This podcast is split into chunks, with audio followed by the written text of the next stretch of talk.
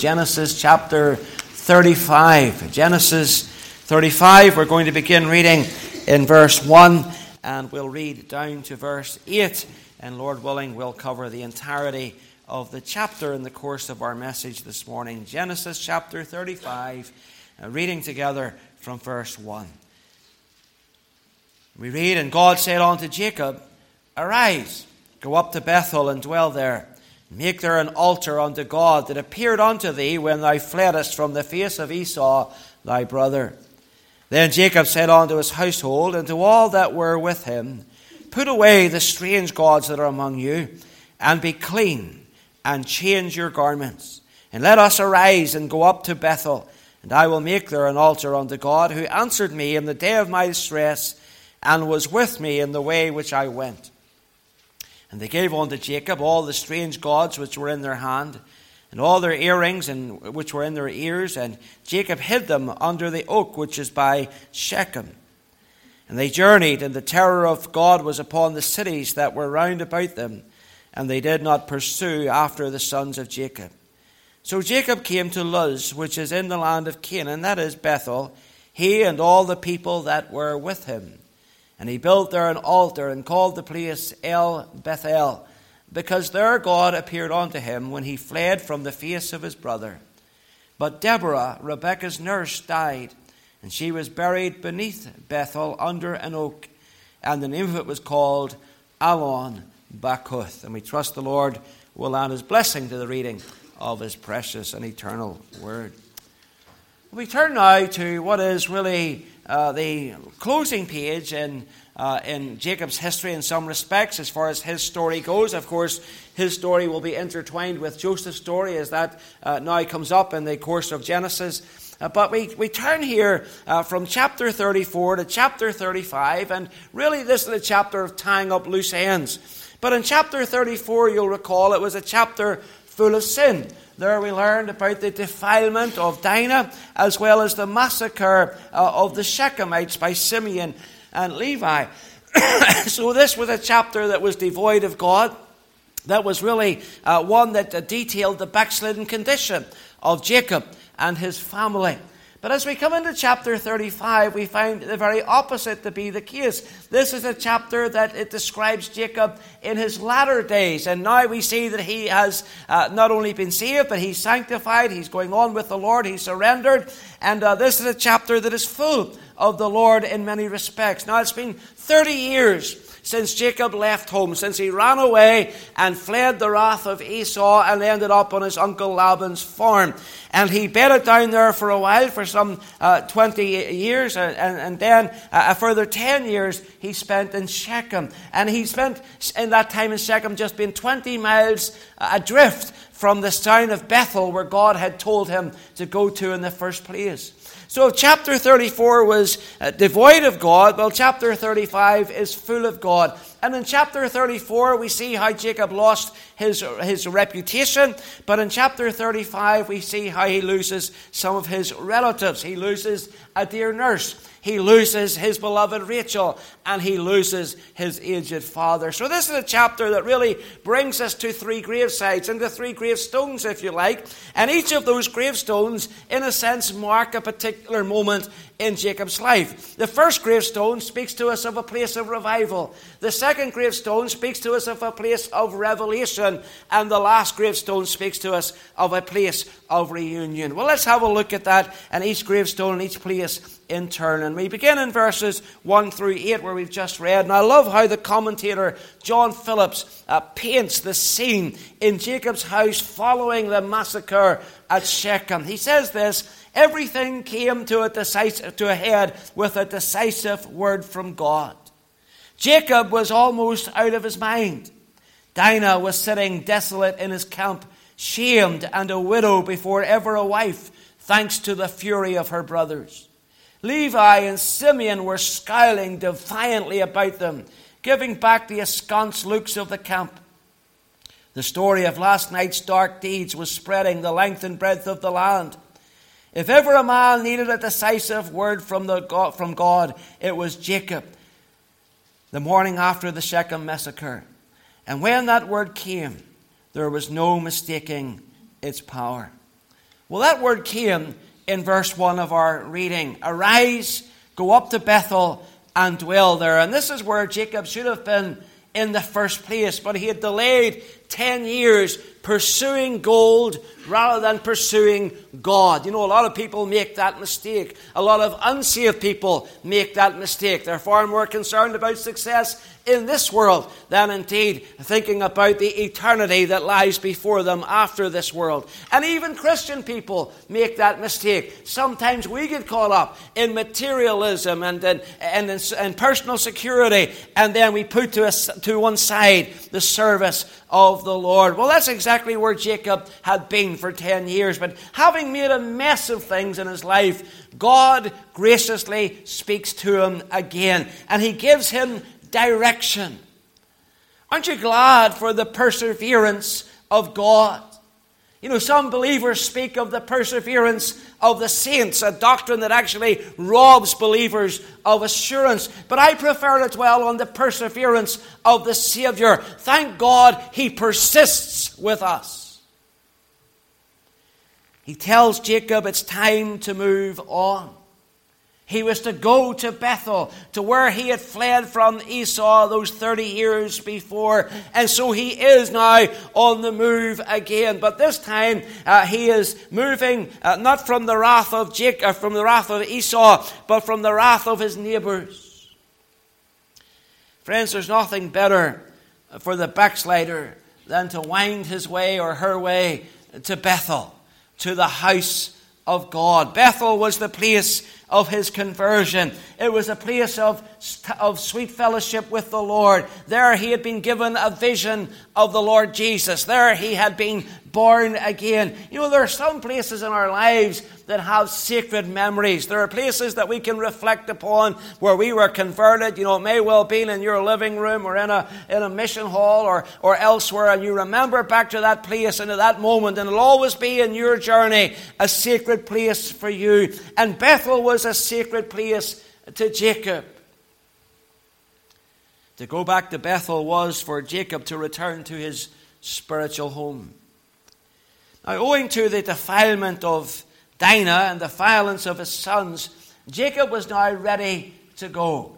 He had had enough of Shechem. And sometimes God does that in our lives. He, he may allow us to go out into the world for a while, but eventually we have enough of it and we realize we'd be better off uh, with the Lord and with the people of the Lord. And that's where Jacob was. He'd had enough of Shechem. Look in verses 2 through 4 again. Then Jacob said unto his household and to all that were with him, Put away the strange gods that are among you and be clean and change your garments, and let us arise and go up to Bethel, and I will make there an altar unto God, who answered me in the day of my distress, and was with me in the way which I went.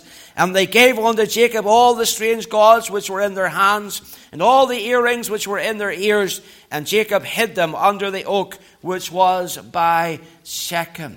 Now, those gods that are being spoken of were very likely the spoils of the city of Shechem. If you look up to the previous chapter in verse 28, you'll see how they spoiled that city. They took the sheep, the oxen, the asses, uh, and that which was in the city. And then verse 29 says, And they took all their wealth. And so they likely took various amulets and charms that were made of silver and gold and uh, possessed those things, possibly with the intent of melting them down, or maybe they used them for decorative purposes such as the earrings. And remember, too, that Rachel was still holding on to Laban's idol. Remember, she had stolen Laban's idol uh, as they had left the, uh, the farm, and that idol was indeed a sign of, his, of her inheritance from her father, and she hadn't let go of it. But those amulets, those charms, that idol had no place at Bethel. There had to be complete sanctification. You see, if you're going to serve the Lord, you have to forsake the gods of the past. You have to forsake those things that you're holding on to that belong to the world. You know, you have to rid your life of anything that would hinder you from worshiping the Lord in spirit and in truth. And so there must now be no delay, no discussion. Everything had to go. And so Jacob gathers all of these items in and he buries them under the oak which was by Shechem. Later in Israelite history, Joshua was inspired by these events when he called the people of his day to do much the same thing. Look with me in Joshua chapter 24, if you will. He called upon the people uh, to sanctify themselves unto the Lord as they possessed the land of promise. And I want you to just look at me at a couple of little chain reference of verses uh, through this particular chapter. And beginning in verse 1, it says, And Joshua gathered all the tribes of Israel. Notice where he gathered them to to Shechem. And he called for the elders of Israel, and for their heads, and for their judges, and for their officers, and they presented themselves before God. Verse 14, he says, Now therefore, fear the Lord, and serve him in sincerity and in truth. And put away, notice, the gods which your fathers served on the other side of the flood and in Egypt, and serve ye the Lord. And if it seem evil unto you to serve the Lord, choose you this day whom you will serve, whether the gods which your fathers served that were on the other side of the flood, or the gods of the Amorites in whose land ye dwell. But as for me and my house, we will serve the Lord. In verse 22, he says unto them, Ye are witnesses against yourselves that you have chosen you, the Lord, to serve him. And they said, We are witnesses. And then verse 26, and Joshua wrote these words in the book of the law of God and took a great stone. And notice, he set it up there under an oak that was by the sanctuary of the Lord. So Joshua came to the exact same place and he tells the people the, the exact same thing. Put away your idols, do away with your gods, sanctify yourselves, prepare yourselves to serve the Lord. And he takes this moment where Jacob basically cleanses his family of all idolatry, and he takes that place and that moment in time as his, uh, his platform by which to call upon the people of Israel to choose ye this day whom ye will serve. You know, some things have to be given up entirely if we're going to surrender to the Lord. Now look with me in Acts chapter 19. Acts chapter 19. Acts chapter 19.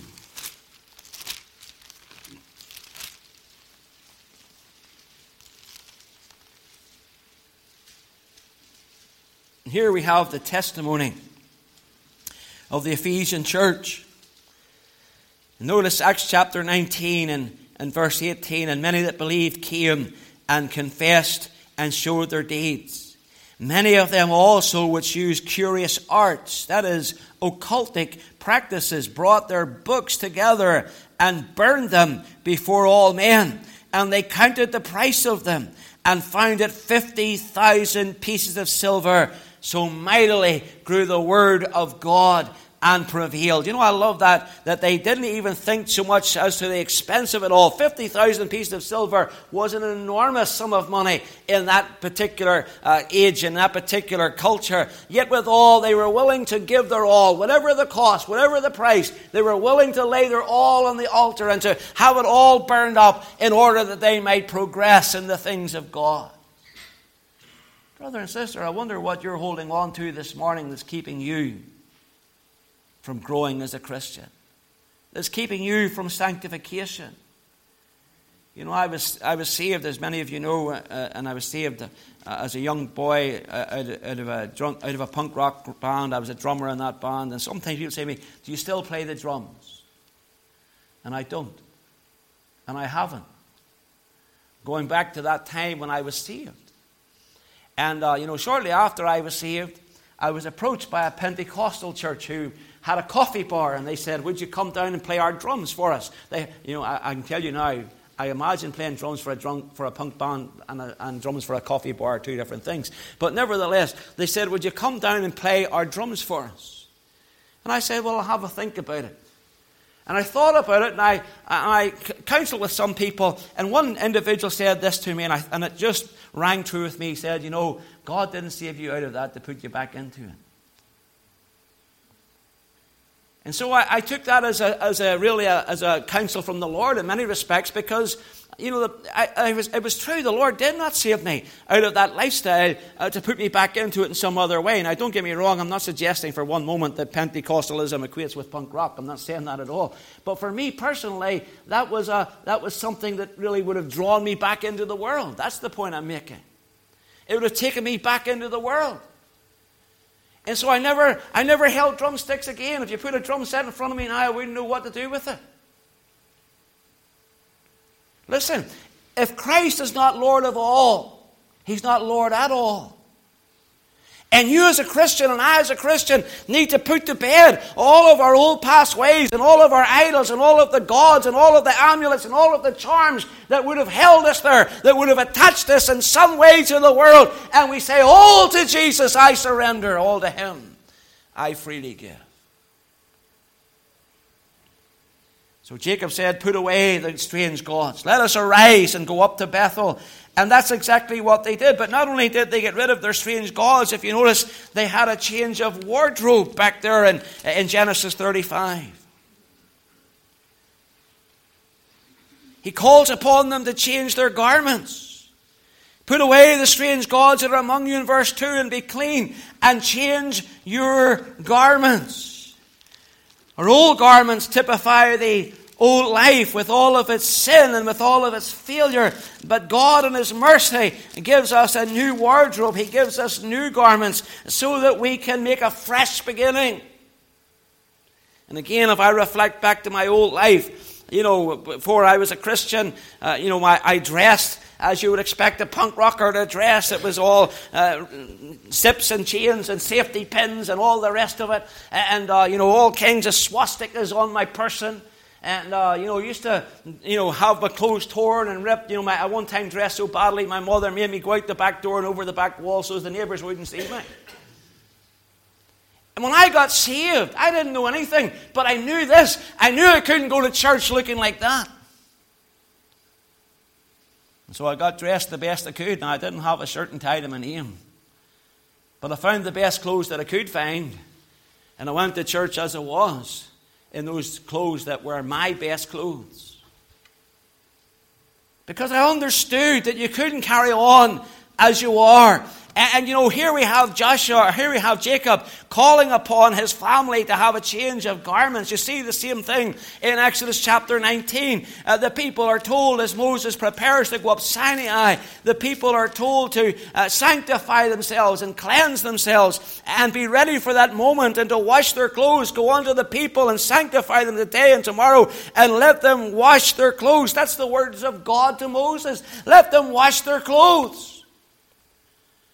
Don't have them coming up here, uh, you know, looking slovenly and careless and, and filled with the filth and the dirt of this world. Have them prepared. Hebrews says the same thing in the New Testament. The writer of Hebrews tells us that we should prepare for the worship of the Lord. And, and that's exactly what Jacob was doing with his family. He was preparing them for the worship of the Lord. Hebrews 10 and 22. It says this Let us draw near unto the Lord with a true heart and full assurance of faith, having our hearts sprinkled from an evil conscience and our bodies washed with pure water. In other words, get yourself cleaned up before you come into my presence. You know, when I ministered in England, occasionally I would come across these boys and they would criticize me because I would uh, come to services and preach wearing a shirt and tie or a suit and tie. Someone would say, "Oh, you know, you can't, you can't do that. You can't come to, you can't come to the pulpit in a suit and tie. People won't come to your church." Well, actually, you know what? In all my years of ministry, I've never had a lost person yet say, I won't go to church because you're wearing a suit and, suit and tie. It's never happened. Never one lost person. It's always some foggy minded Christian, some woolly minded preacher who thinks that somehow or other, if he wears jeans and a t shirt, the lost are going to come streaming through the doors. What a nonsense! What a nonsense that is. I'm not saying you have to wear a suit or I'm not saying you have to wear a tie, but I am saying this that we ought to be cleaned up. What does it say when we dress down for church? You know, what does that say about our God? What does it say about our attitude toward God? You know, one preacher took me to task and, and he said, you know, I don't wear a tie in the pulpit. He says, I don't, I don't believe you need to dress up. He says, I think people are, are more, relate to you better if you dress down. I said to him, what do you do at a funeral then? What do you do when you have a funeral in your church? He says, oh, that's different. He says, I, I wear a shirt and a tie and a suit for a funeral. You know, I'll, I'll wear a suit for a funeral. And I said, well, why would you wear a suit for the funeral? He says, Well, you know, you have to have respect for the deceased and for their family. And I said to him, Well, listen, why in the world do you dress up in respect for a dead man, but you won't dress up with respect for the living God? You see the, you see the contradiction? One fellow says to me, Oh, he says, You in your fancy suit, he says, you're, you're putting people off. There he was standing there. A fancy suit, I thought myself. I bought my suit in Matalan. 65 quid. He's standing there in a pair of Nike trainers, 130 pound, I'm sure. His jeans were 100 pound. His designer T-shirt was about 75 pound. What he was wearing to look casual was four or five times the price of what I was wearing to look smart. But somehow or other, I was the one that was putting people off and saying that you had to be wealthy to come to church. No, I don't think so. Look, listen. I don't want to camp here, but we're told they changed their clothes before they went to the house of God. They prepared to worship the Lord. And surprisingly, as they go, they have a safe passage. No one attacks them, even though their name is mud in that area, even though they, their reputation is in tatters, even though they're seen as a threat to the natives. Nobody, nobody bothered them, possibly because they were intimidated by, the, intimidated by the ferocity of the attack upon the Shechemites, and certainly because they were under the protection of Almighty God. And so they went to Bethel. No lagging, no dragging, no stopping along the way. It was total surrender. It was complete obedience to the Word of God. And what memories Bethel had for Jacob. Memories of that night 30 years before when he had seen a ladder stretching up to the heavens. That ladder picturing the Lord Jesus Christ. Memories of that night when he bowed his heart to the Savior personally, no longer relying upon the faith of his father or his mother, but now he made their faith his faith. Now it was real for him. It wasn't just what they believed, it was what he believed. Where were you when the Lord saved you? Do you remember? Do you remember where you were? Maybe you're here this morning and you're not saved. Maybe this could be the place where the Lord saves you. Maybe today you could surrender your heart and life to Jesus and say, I went to church one Sunday morning and found Christ. What a blessing that would be. You know, it's a good thing to remember where and when you were saved. I've been asked in a couple of weeks' time to go to Rathfriland Baptist Church and share my testimony. It's been many years since I shared my testimony, I'll be honest with you. I, I, I was on a, on a cycle of it for a while. I got on the testimony circuit one time and I was doing it every other week. But it's been many years since I've been asked to come and share my testimony. And they have asked me to come to Rathfriland. And I must admit, when they first asked me, I was sort of like, oh, I'd rather preach. but as I reflected upon it, I thought, it's a good thing for me. Even, you know, regardless of what the, the church is wanting out of that testimony, it's a good thing for me to go and rehearse my conversion and remember where I was the night the Lord saved me. I love the story of a pastor who had a visiting speaker. And each night he would have a deacon driving the visiting speaker home. The deacon would be in the, uh, in the driving seat, the visiting speaker would be in the passenger seat, and the pastor was in the back of the car. And as they were driving toward the hotel where the, where the visitor was staying, he, the pastor would say to the uh, deacon, he'd say, Brother John, why don't you tell our, our, our brother here about how you got saved? And so John would tell the story. He told the story the first night. And the visiting speaker was very interested. He said, That's a very good, good testimony. I'm very glad to hear it. But the second night, the pastor said, Brother John, why don't you tell uh, Brother so and so about your conversion, how you became a Christian? So he told him a second night. On the third night, the same thing happened. They're driving back to the hotel, the pastor in the back, he says to the deacon in the front, Brother John, why don't you tell our visiting speaker how you got saved? The visiting speaker spoke up and he says, Well, you know, I, have heard already how you got saved. I'm not really sure that he needs to tell me it again. I don't really need to hear it a, a third time. And the pastor says, I know you don't need to hear it, but he needs to keep telling it. And sometimes we need to keep telling it. Sometimes we need to hear it. And so we find then that Jacob has been brought back to the place of his testimony, the place of his conversion. And then in verse 8, we're told of a death. And it's a strange one. It's the death of Deborah, Rebecca's nurse. We're not, we've not really encountered this woman much along the way. She has been referenced just as a nurse earlier on in chapter 24.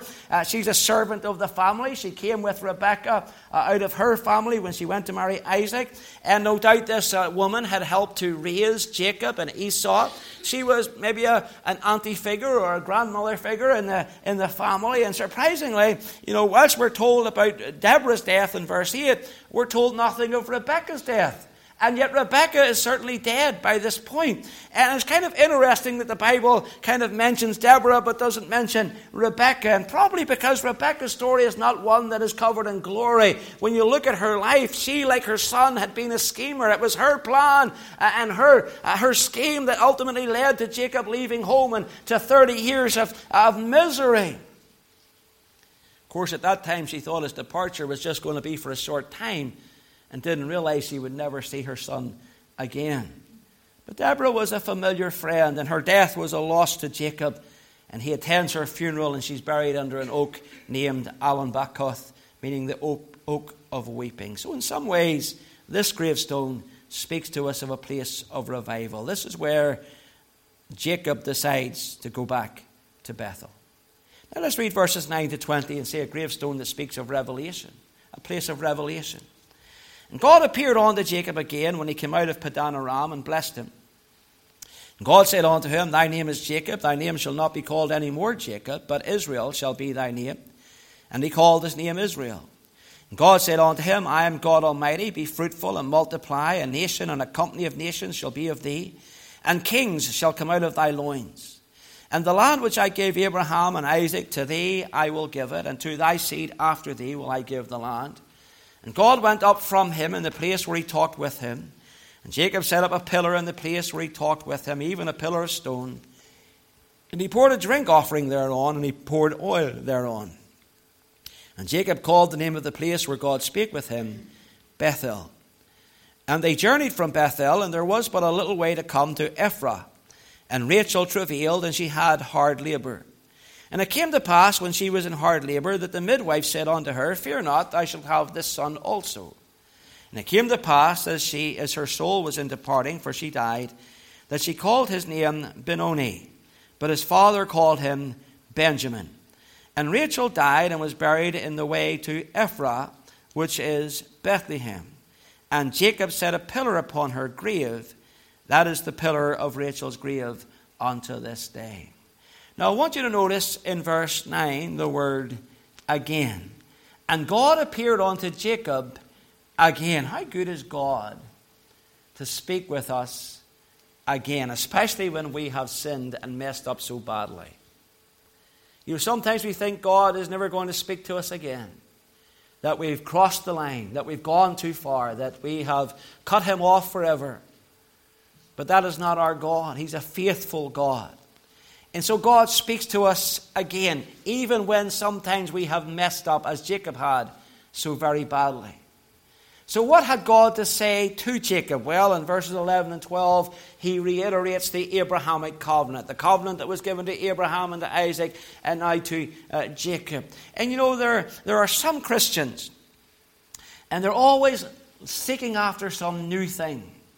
They're always looking for some new move of God. They're always looking from, for some fresh word from above, some new experience, some novel and sensational, spiritual experience. Somehow God has to titillate them. But here God just repeats what Jacob already knew. Jacob didn't need something new, he needed a better grasp of what he already had. Instead of seeking friends for signs in the sky and visions and voices, we would be far better getting to grips with the scriptures we have. Why would God give you something more if you're ignoring what He's already given you in His Word? That's why the Bible says, Study to show thyself approved unto God, a watchman that needeth not, a workman that needeth not to be ashamed, rightly dividing the word of truth. God says, Here's my word. Study what you have. Learn what you have. Know what you have. But there are Christians who are running around with a Bible and a shut going, Oh God, speak to me. Oh God, what do you want me to do? It's in the book. And sometimes I wish they would hear a voice from heaven that would just say, Read the Bible. That's what I want you to do. I want you to read the Word. And so when God speaks to Jacob, he doesn't even bring him some new truth. He just gives him the old truth over again. Why would God give him the covenant repeated over again and again? Because the reality, friends, is that we are prone to forget the first thing. Look with me in 2 Peter chapter 1 for a moment. 2 Peter chapter 1.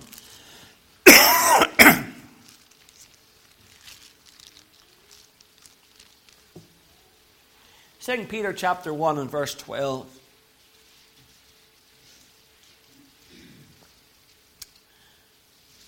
Notice what Peter says to these believers. Wherefore, he says to them, I will not be negligent to put you always in remembrance of these things. Now, notice, though ye know them.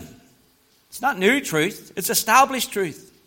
He says, I will, I will not be negligent to put you always in remembrance of these things, though you know them, and be established in the present truth. Yea, I think it meet, as long as I'm in this tabernacle, as long as I'm in this body, as long as I'm alive, Peter's an old man by the stage, to stir you up by putting you in remembrance knowing that shortly I must put off this tabernacle, even as our Lord Jesus Christ hath showed me. Moreover, I will endeavour that you may be able, after my decease, to have these things always in remembrance.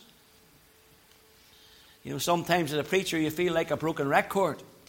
You preach the same things over and over and over again. And sometimes you think the people must get weary of it. But actually, that's not the case because the truth is we forget.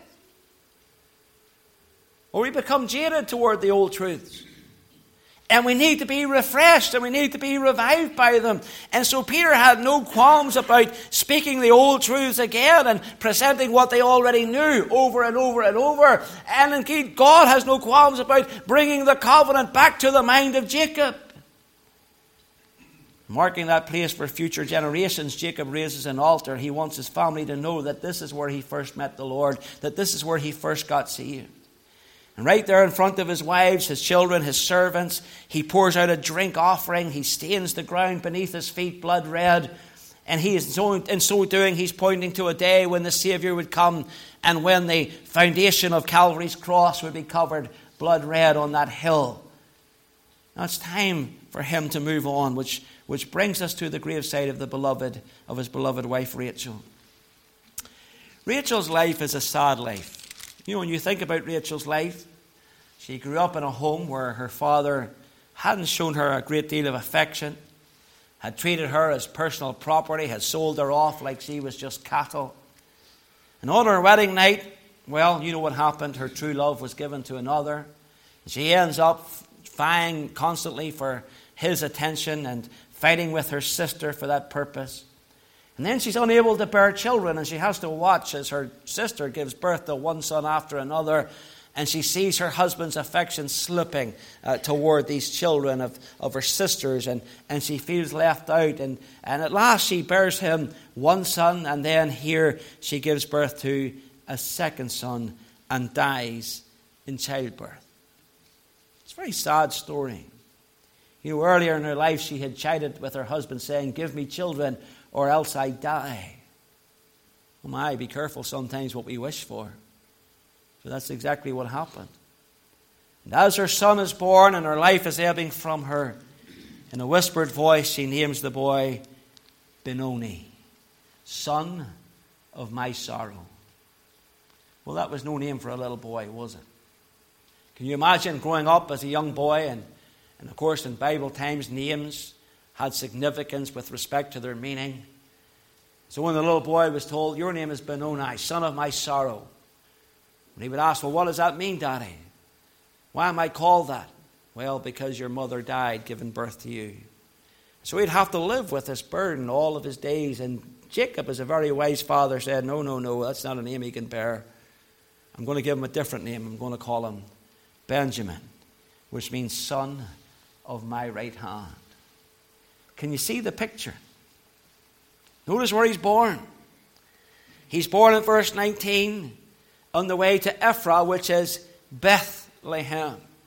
He's born at Bethlehem. Born at Bethlehem is a son. He's the son of sorrows. He's the son of the Father's right hand. It's a picture of Christ, the man of sorrows, who is acquainted with grief, who's born at Bethlehem, who dies upon the cross, who ascends into the heavens and sits even now at the right hand of his Father.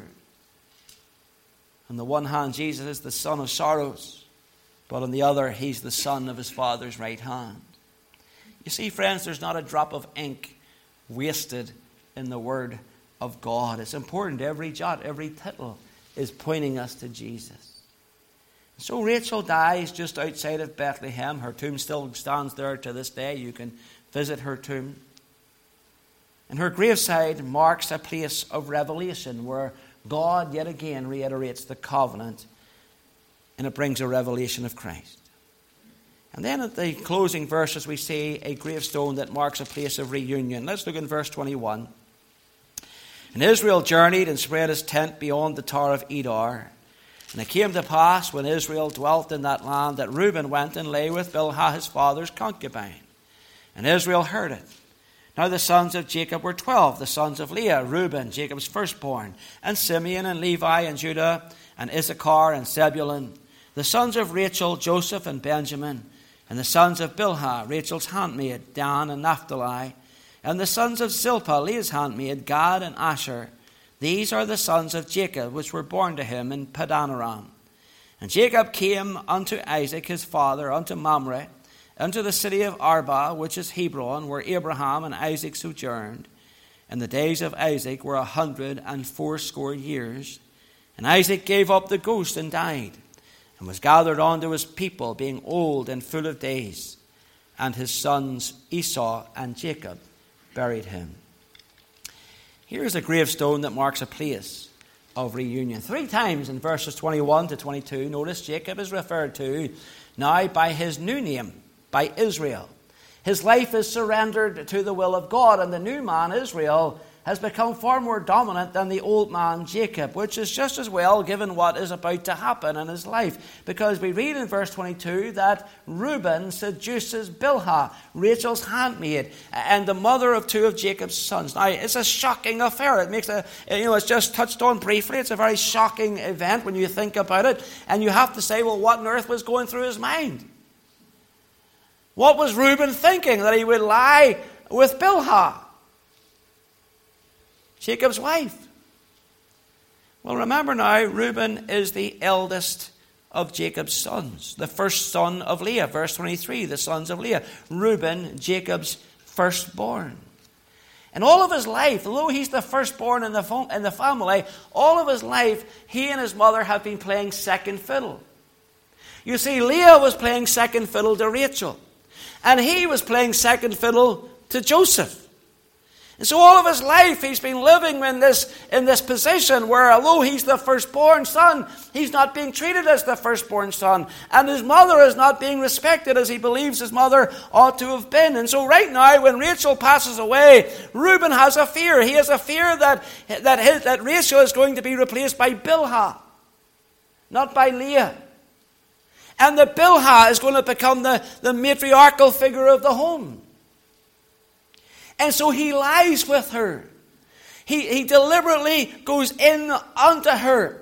And he has a reason for doing this. It's a pure power play. It's about his position and his mother's position in that home. You see the same thing happening with Absalom and David. You remember how that Absalom went and lay with David's concubines in a tent upon the roof of the palace so that everybody knew what he was doing. Why was he doing that? It was a power play. And the purpose of it is to put a wedge between the husband and his wives. And that was certainly Reuben's purpose. He did not want Bilhah elevated above his mother. He didn't want her playing second fiddle for the rest of her life. And so he makes this move with Bilhah so as to put this wedge between her and between Jacob and to make sure that she does not ascend to that particular position. This was not a crime of passion, friends. This was family politics. Politics is often a dirty business whether in a family, or in a nation, or in a workplace, or even sometimes in the church. You know, few things are uglier, I think, than a man who is jockeying for position. And it happens all the time, and, and God hates it. Let me be honest with you. You know, church politics has marred more good fellowships than we might care to know.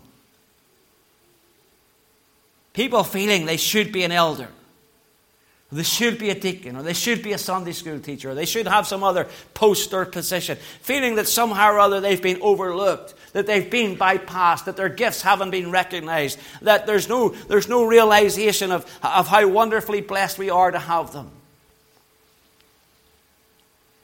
Do you want to know how important you are to this church? And I say this as pastor all the way through the elders, the deacons, and everybody else. If we, the moment we think we're really important, here's what I want you to do I want you to go home, fill a bucket full of water, put your hand in it, pull it out, and see the size of the hole you leave. No one is indispensable. You know what I like about our church sign? My name is on a slider that can change. I actually like that. Now, it's on there, obviously, with a view to saving money at a future time when I'm no longer the pastor. But I also like it because it's a reminder to me that I'm not indispensable, that I can be replaced. And sometimes we get above our station, and, and sometimes we think of ourselves more highly than we ought. And so you have men who are protecting their position, or men or women who are seeking after a position, or men who are acting like Absalom, currying favor among the membership in order to seek election to some particular office. Let me tell you something that's pathetic. It's a sin. You don't get elected to the office of an elder or a deacon because you're popular.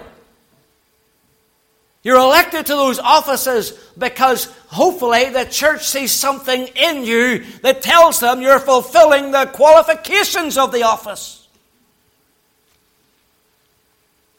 Pretty soon we're going to be electing deacons in our AGM a few months down the line here, a few weeks down the line. And, and here's the thing I want to say to you. When it comes to the election of deacons, you don't elect somebody because they're your friend, or because they're funny, or because everybody likes them, or because they're personable, or because they have money or any other reason. What you do is you go and you look at the qualifications of a deacon and you ask yourself, do these people or this person fulfill those qualifications? Oh, Christians get caught up in politics, politics in the church, politics in the nation. Let me tell you something. The Bible says it's better to put your trust in the Lord than to have confidence in man.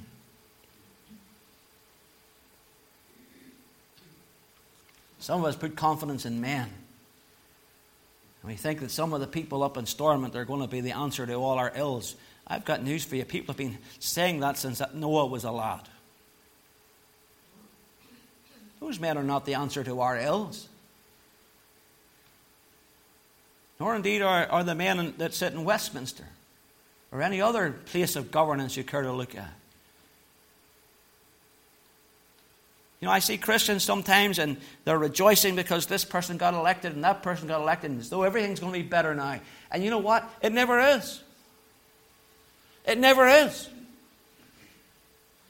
Oh, be careful about being sucked into politics. So after Bilhah commits this terrible sin,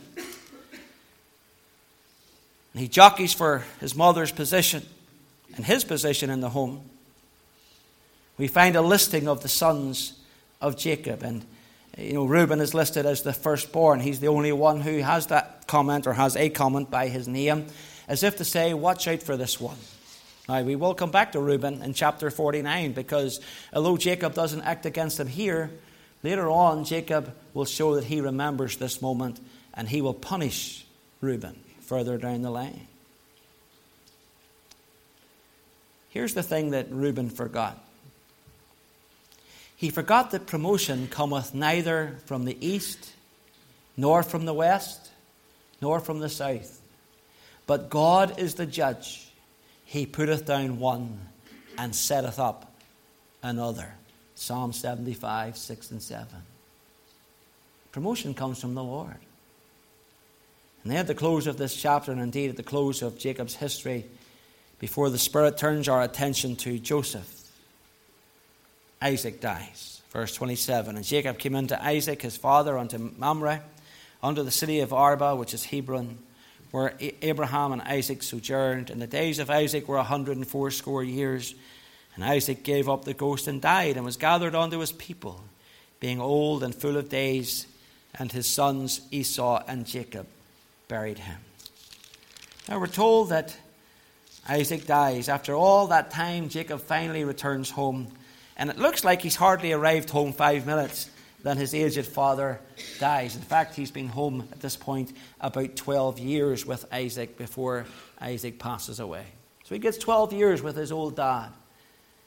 And when he dies, we're told Isaac was 180 years old. Now, he lived a lot longer than he expected. Back in chapter uh, 27, if you want to just quickly look there, chapter 27, notice what he says at the outset of that chapter. And of course, this is the chapter that really marks the beginning of Jacob's journey uh, away from home and, and uh, off to Laban's farm. It says in verse, uh, verses 1 to 2 And it came to pass that when Isaac was old, and his eyes were dim, so that he could not see. He called Esau, his eldest son, and said unto him, My son. And he said unto him, Behold, here am I. And he said, Behold, now I am old. I know not the day of my death. You know how old he was at that point? He was 138 years old.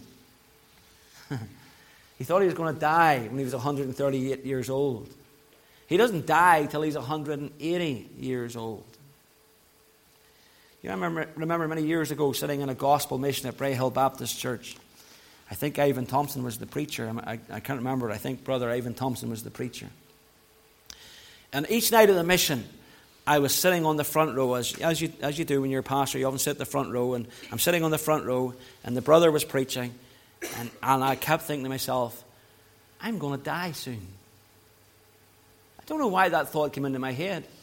There was nothing wrong with me physically fact, I was far better off then than I am now. there was no reason to think I was going to die, logically, at that point in time. But I kept having this thought I'm going to die soon. And so, as Ivan was preaching, I was thinking, I wonder, should I get Ivan to preach my funeral? And then I began to think about the various preachers I knew and who I'd like to have preach my funeral. I was like 33 or 5 years of age, something like that. And I think about all these people. Maybe I should have him preach my view. No, he, he'll go on too long. No, have, have somebody else. And so I'm thinking about all these different preachers I could have. No reason in the world for that. None whatsoever. And I spoke to a, a, an older brother about this sometime later who was a missionary to Brazil. And he told me a similar story. He said, he said, and he said to me, you know, he says, the devil put that thought in your head. The devil's trying to discourage you with the idea that your journey's over and there's no point in going on. And he said, when I was in Brazil, he says, I went off on a trip sometime for several, uh, several days uh, out into the jungle or wherever he was. He went off out into, to, to, be, to do mission work. And he left his wife at home. And his wife became overcome with the idea that he, she would never see him again, that he would die. And she began to plan for his funeral. And she was thinking some of the same things. Who will I have to come and speak? And you know, how will I get his body home? And she's starting to work through some of the logistics of losing her husband. And then he arrives home. And he opened the front door and she looked at him and she said, What are you doing here? I thought you were dead.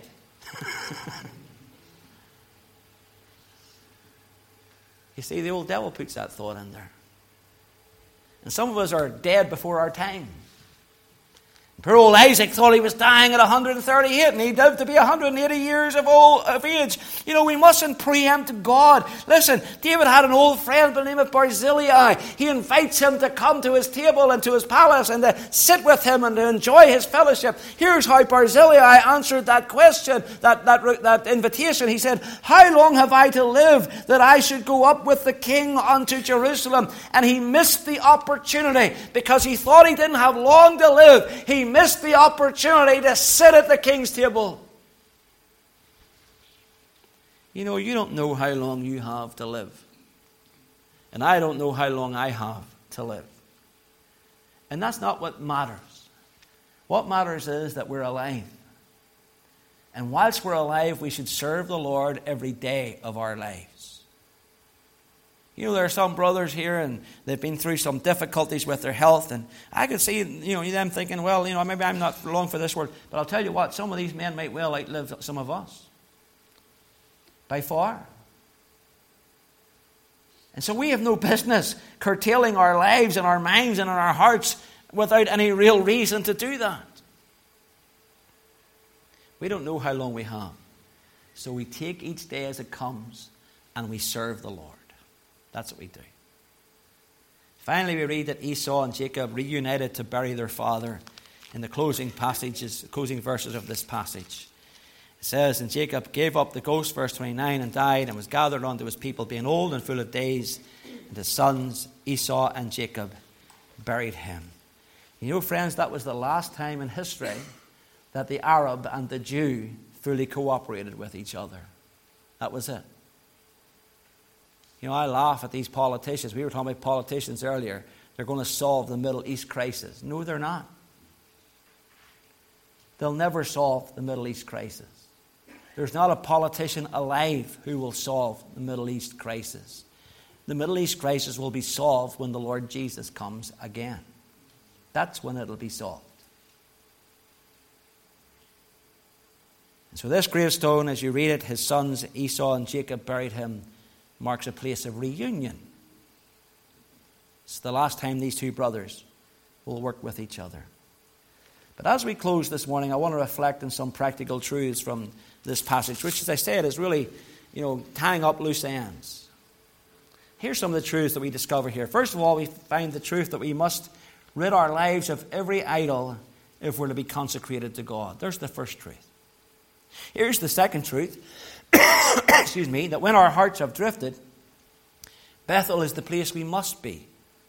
We must find ourselves in the house of God. We must wind our way to the house of God. Thirdly, the truth that over and over it pays to rehearse the story of our lives, to remember our conversion. It pays for us to tell our story again and again. Fourthly, there's the truth that we must ever remind ourselves of the fundamentals of the faith. We must go back again and again to the basics, to the first things, and accept that grasping God's word is far more needful than, than uh, visionary or sensational spiritual experiences. And finally, the truth that political maneuvering is often willful and dangerous, that God never honors it Rather, we must trust that promotion comes from Him. And even if we do feel bypassed, we're far better to wait on the Lord and let Him resolve it. Jacob is at last the patriarchal head of the home. But as we will see as we move on in the story and the focus of Genesis, we'll see that the focus changes at this point. And the spotlight of the Spirit is now going to shine on one of the most remarkable lives in all the Word of God the life of Joseph. And that's where we'll pick up, Lord willing, next time.